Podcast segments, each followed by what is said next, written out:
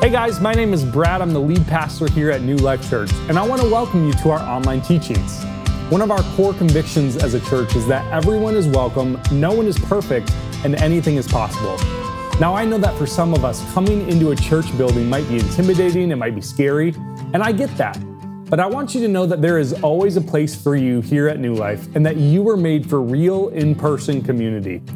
We meet on Sundays in downtown Wayland. You can check out our website for more information on service times. But for now, I hope God speaks powerfully to you through His Word. Love you guys.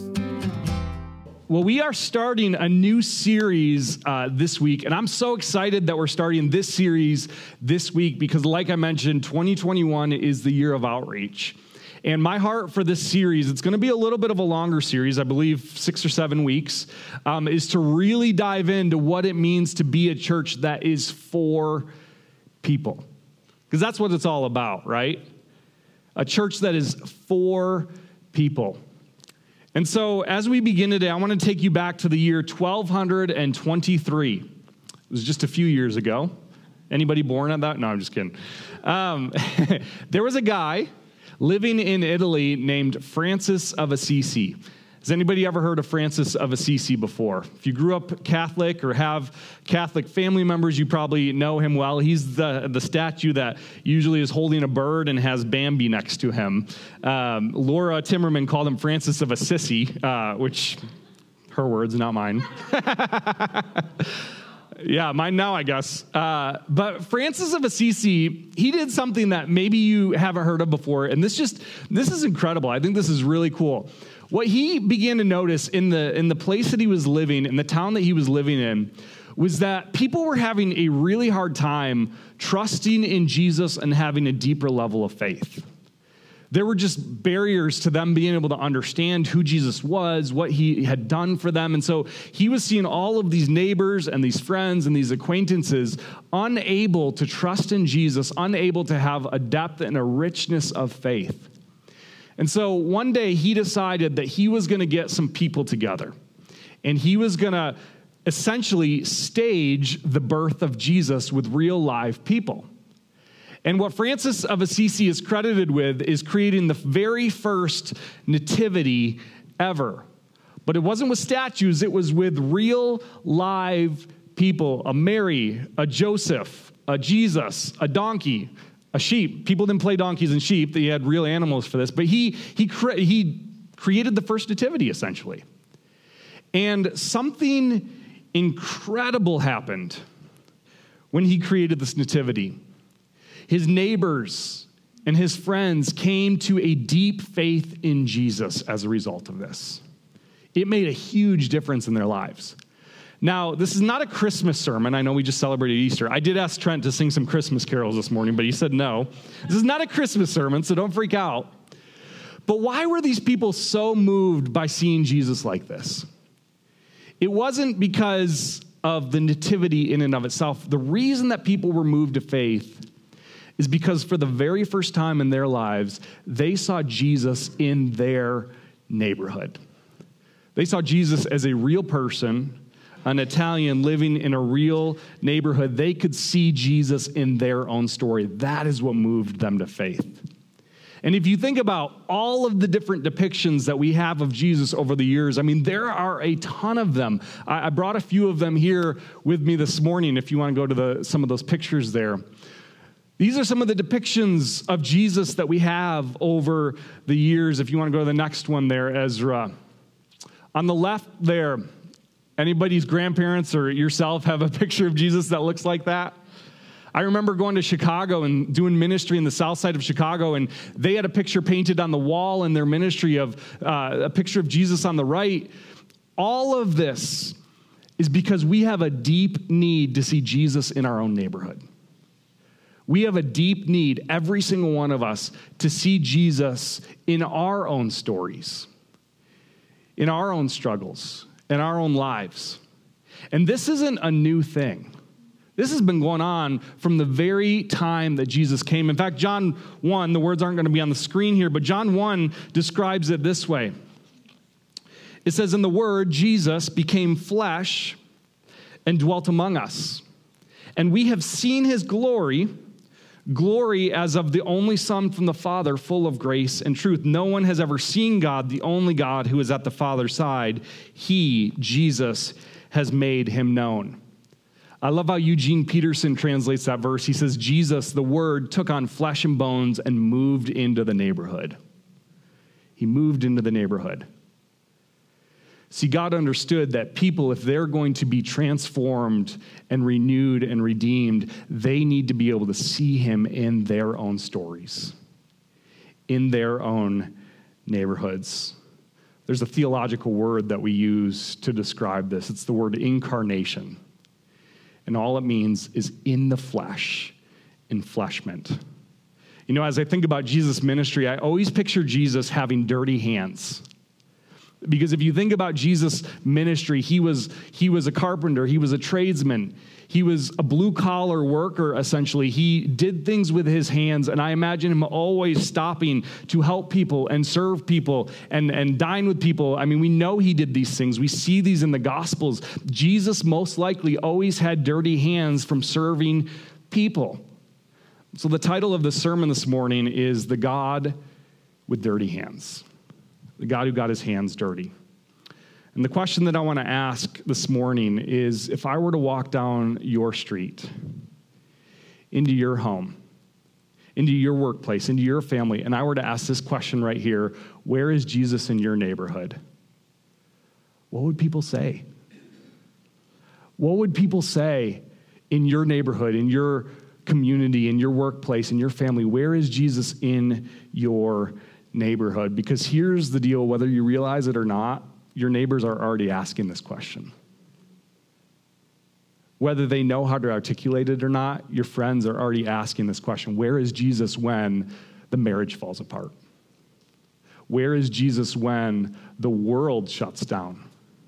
Where is Jesus when pain and brokenness is all around? Your neighbors and your friends are already asking this question, and this is my fear for my life. My fear for my life is that possibly there are people around me who are not seeing Jesus at all because they're not seeing him through me. Are there people in your life who are not seeing Jesus at all because they're not seeing him through you? The reality is, we need to see Jesus in our world, in our day to day, in our everyday struggles. So I love that this series is starting today because we can create a hygiene pantry and we can partner with a foster care ministry and we can do hand to hand. But if that is divorced from the very real calling of the church to incarnate Jesus in our world, we're just doing busy work. That's all it is. But when we tie this to the calling of the church to incarnate Jesus, to be Jesus' hands and feet and heart in the world, the world changes. Our neighbors change. Our families can change. And so, if you have your Bible with you this morning, open with me to Galatians chapter 2. Galatians 2 is where we're going to uh, be this morning. And I want to look at an interaction. This is actually an interesting interaction that I don't hear talked about a lot, but it's probably one of my favorite encounters in the Bible. Um, it's an encounter between Paul and Peter. So, both very devout followers of Jesus, very um, influential in the church. And this is what Paul, who uh, comes to Peter, and this is what he says. And by the way, Peter is referred to as Cephas in this passage. So, same person, Peter and Cephas are the same person. So, Galatians 2, uh, verse 11. But when Cephas came to Antioch, I opposed him to his face because he stood condemned. For before certain men came from James, he was eating with the Gentiles, but when they came, he drew back and separated himself, fearing the circumcision party. And the rest of the Jews acted hypocritically along with him, so that when Barnabas, so that even Barnabas was led astray by their hypocrisy.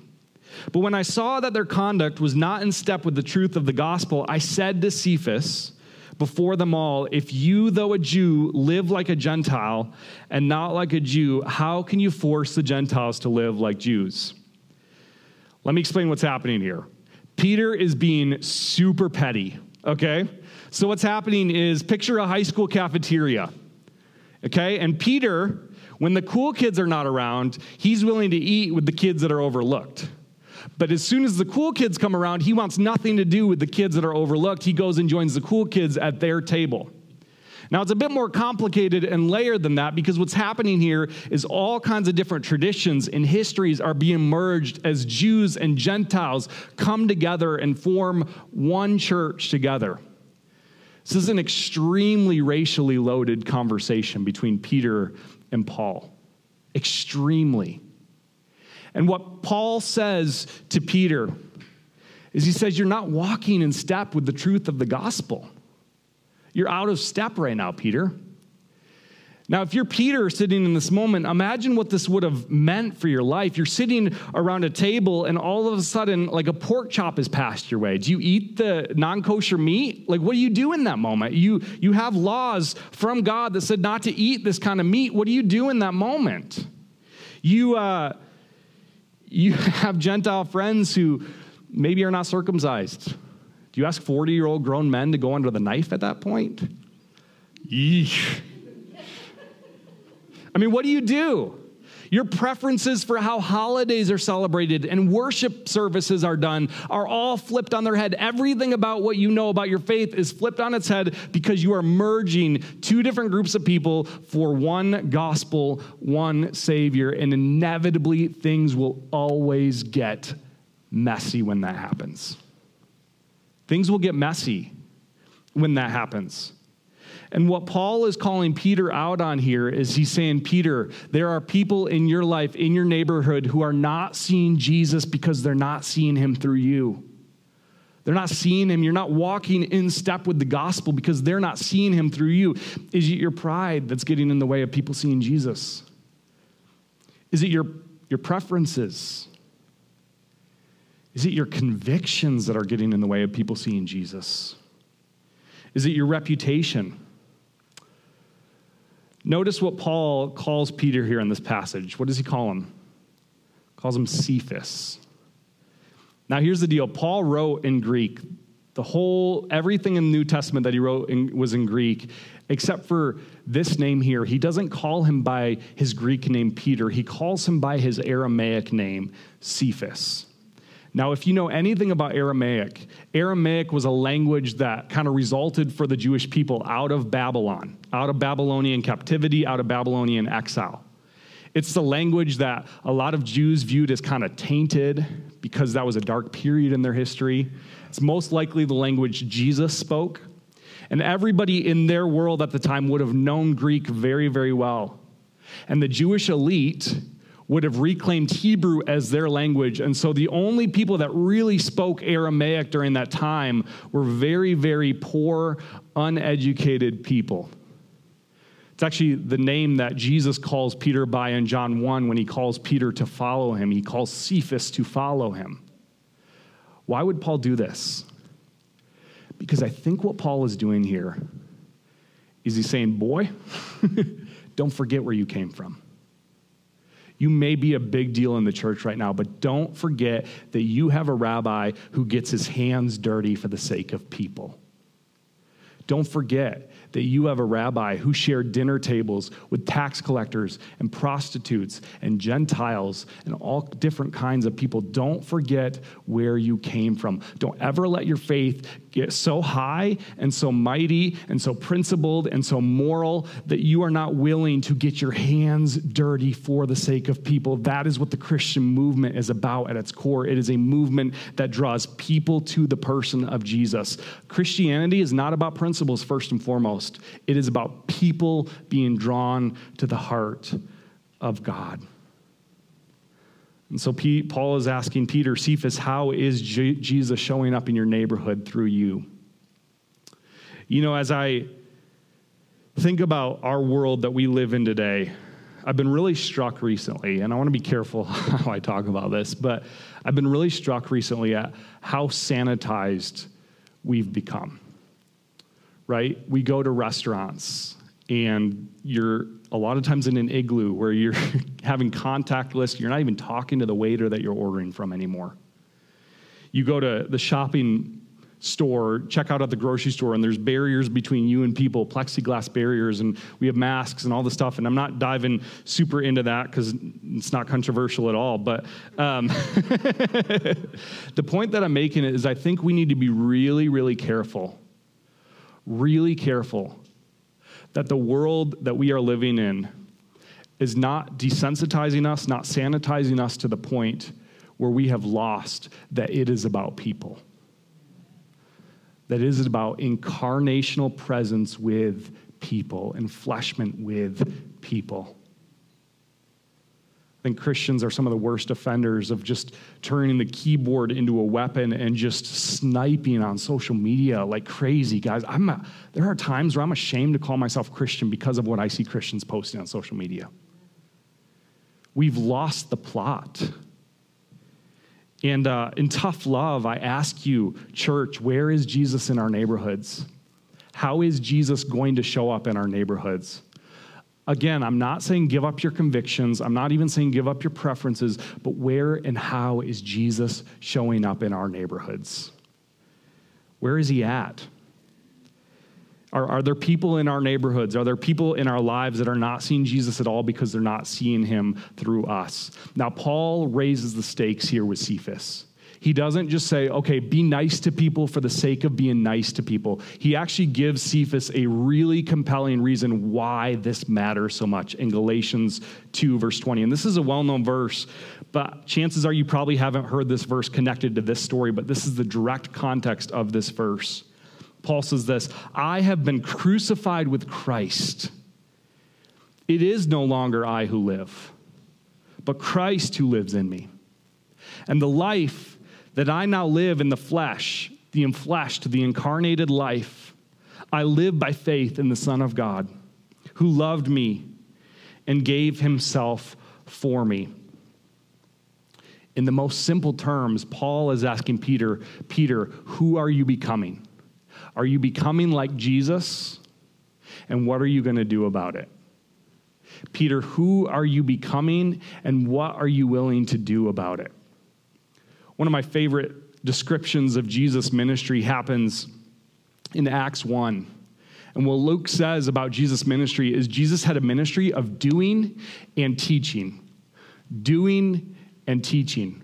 So Jesus was always teaching, but a lot of the time he was teaching by the demonstration of what he was doing, right? He would express his teaching through the way he lived, through the way he lived, and then he would explain it through a formal teaching. One of the most famous examples is that night after night, Jesus would share his table with all different kinds of people sinners and tax collectors and prostitutes. And he did this so often, he was teaching by doing this that it raised such controversy in his world that he had to go into the parables of Luke 15 about lost coins and sons and lost sheep.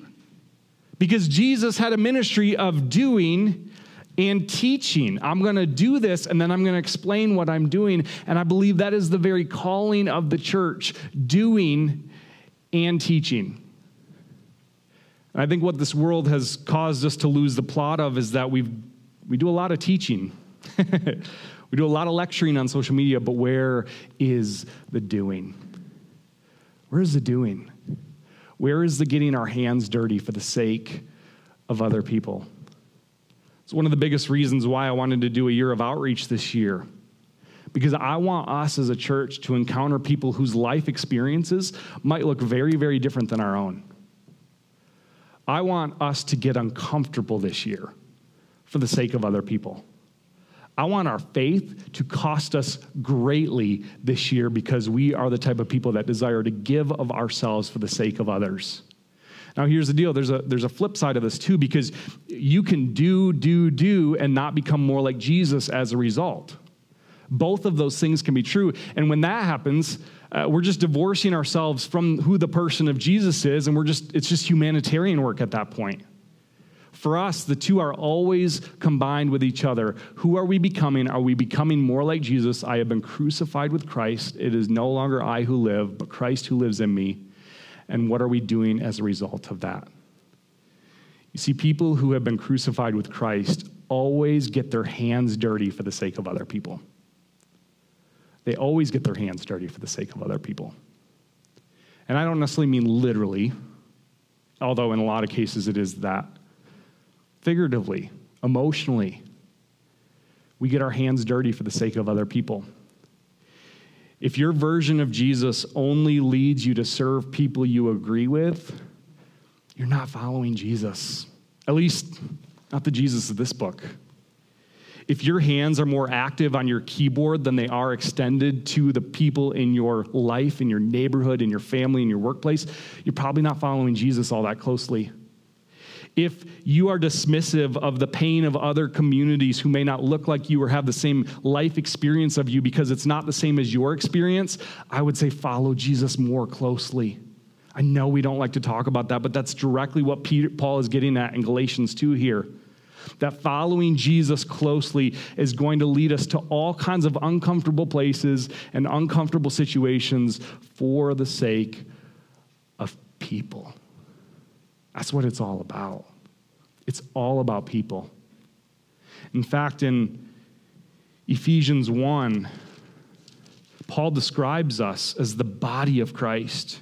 This is what he says in verse 22 and he put all things under Jesus' feet and gave him as head over all things to the church, which is his body, the fullness of him who fills all in all.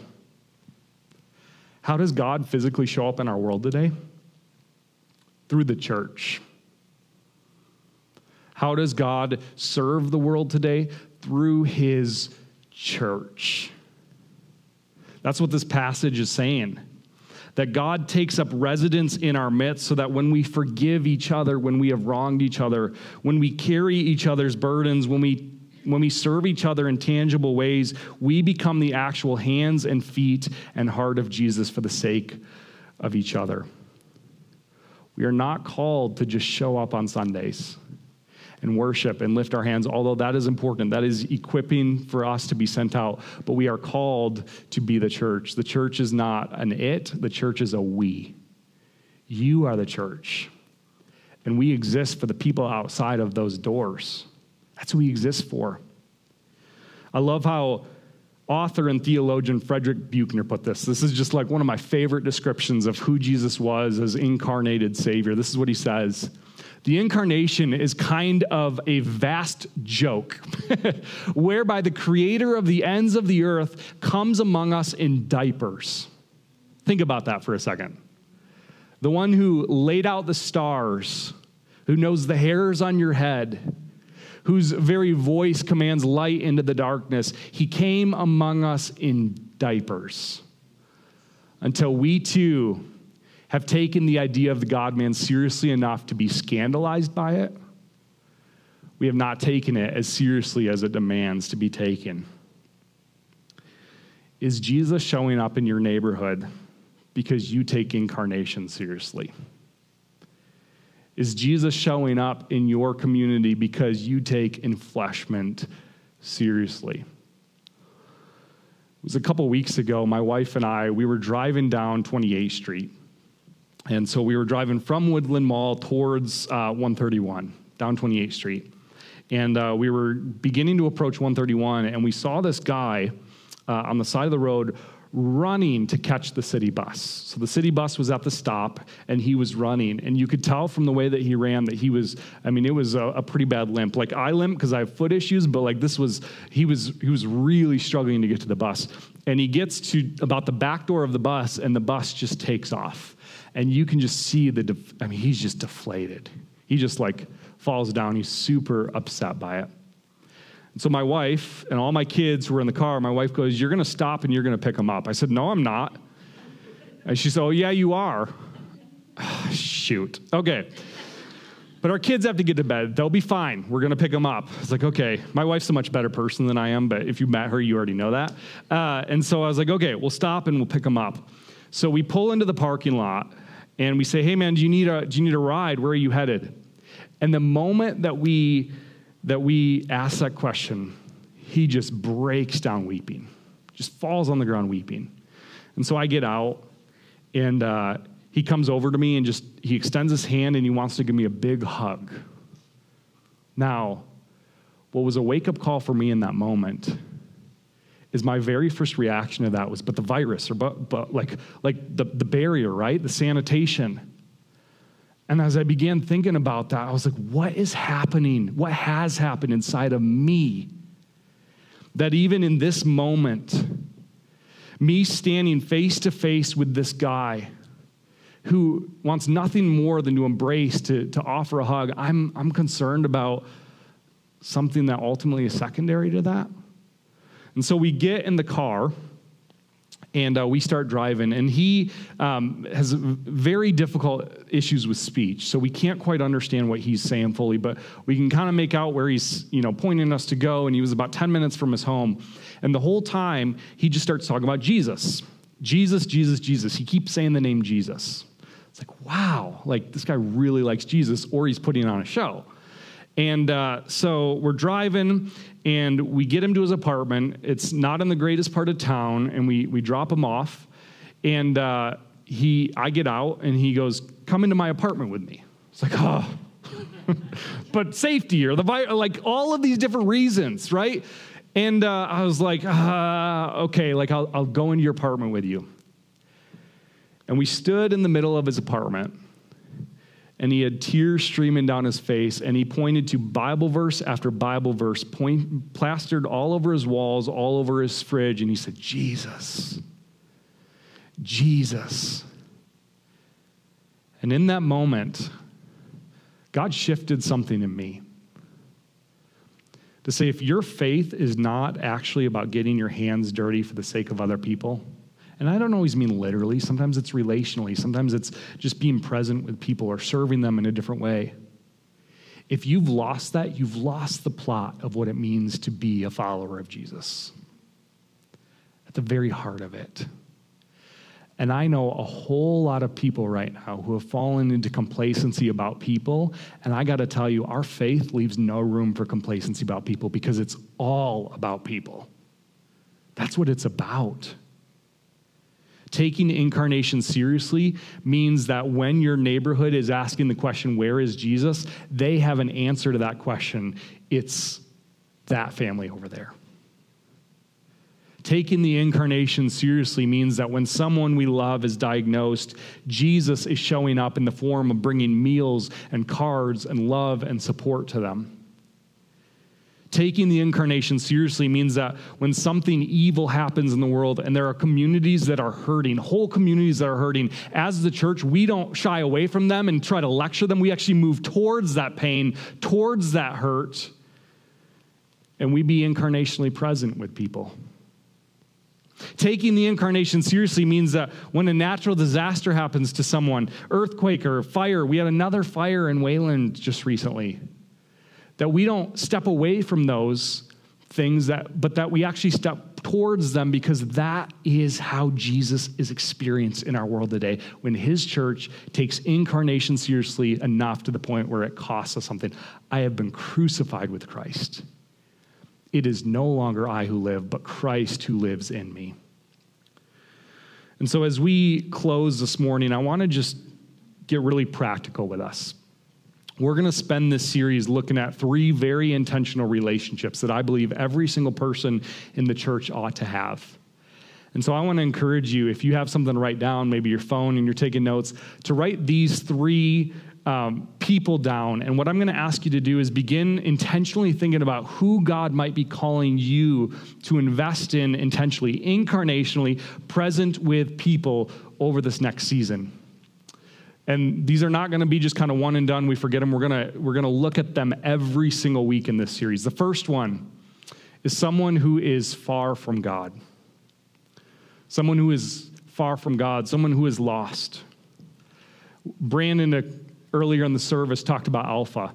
Alpha is a fantastic thing to invite people who are far from God to.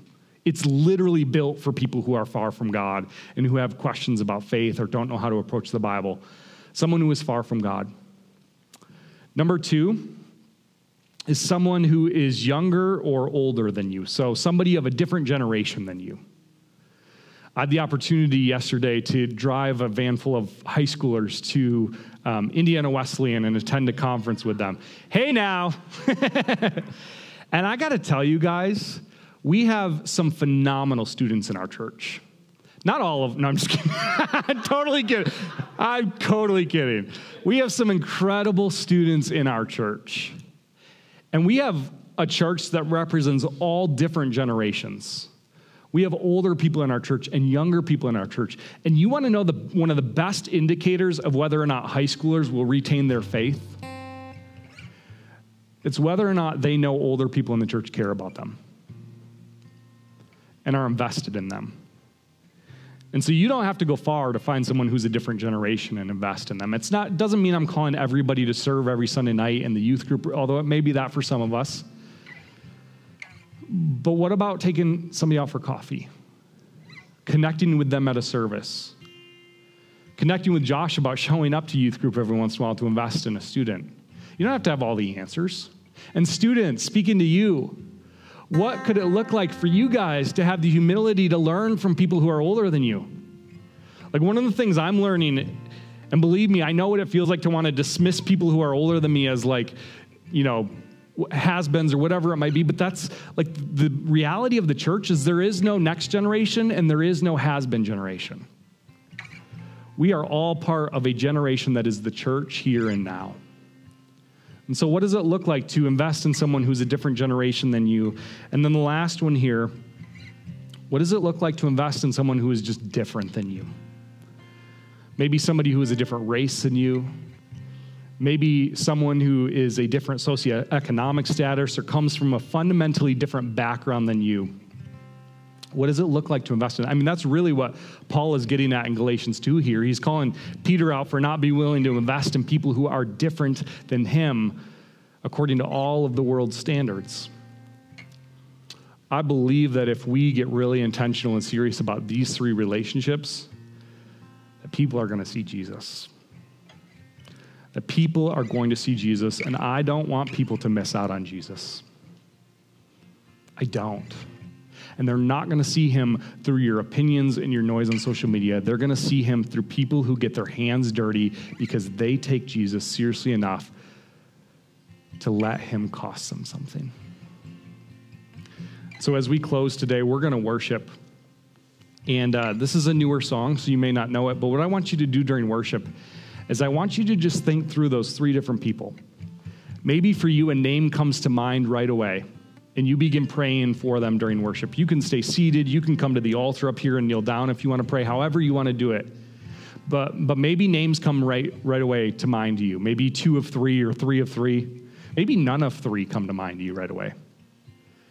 If that's you, spend some time during this song praying that God will reveal opportunities to you this week to begin naming people that you want to become really intentional with over this next season. And we're going to spend the rest of the series equipping us as a church to do just that.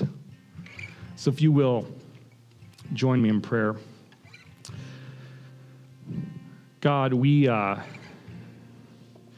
we're just overwhelmed by your presence. God, you're not just abstract or distant, but God, your incarnation teaches us that you are right here alongside us. Emmanuel, God with us. And your resurrection, your death, your burial, your ascension teach us that you are God for us, that you are for people. And God, we repent of ways in which maybe we've lost that plot in our own lives. Maybe we've obsessed over how we're against different things. Maybe we become complacent about people, God. May we never lose our passion for people. Because that's what it's all about seeing people known by you coming to know you. So, God, as we worship this morning, I pray that you will reveal to us names and faces and people. God, that you will provide opportunities for us to begin this journey of being for people together as a church. God, we love you. And the only reason we love you is because your word says you first loved us. It's in Jesus' name we pray. Amen.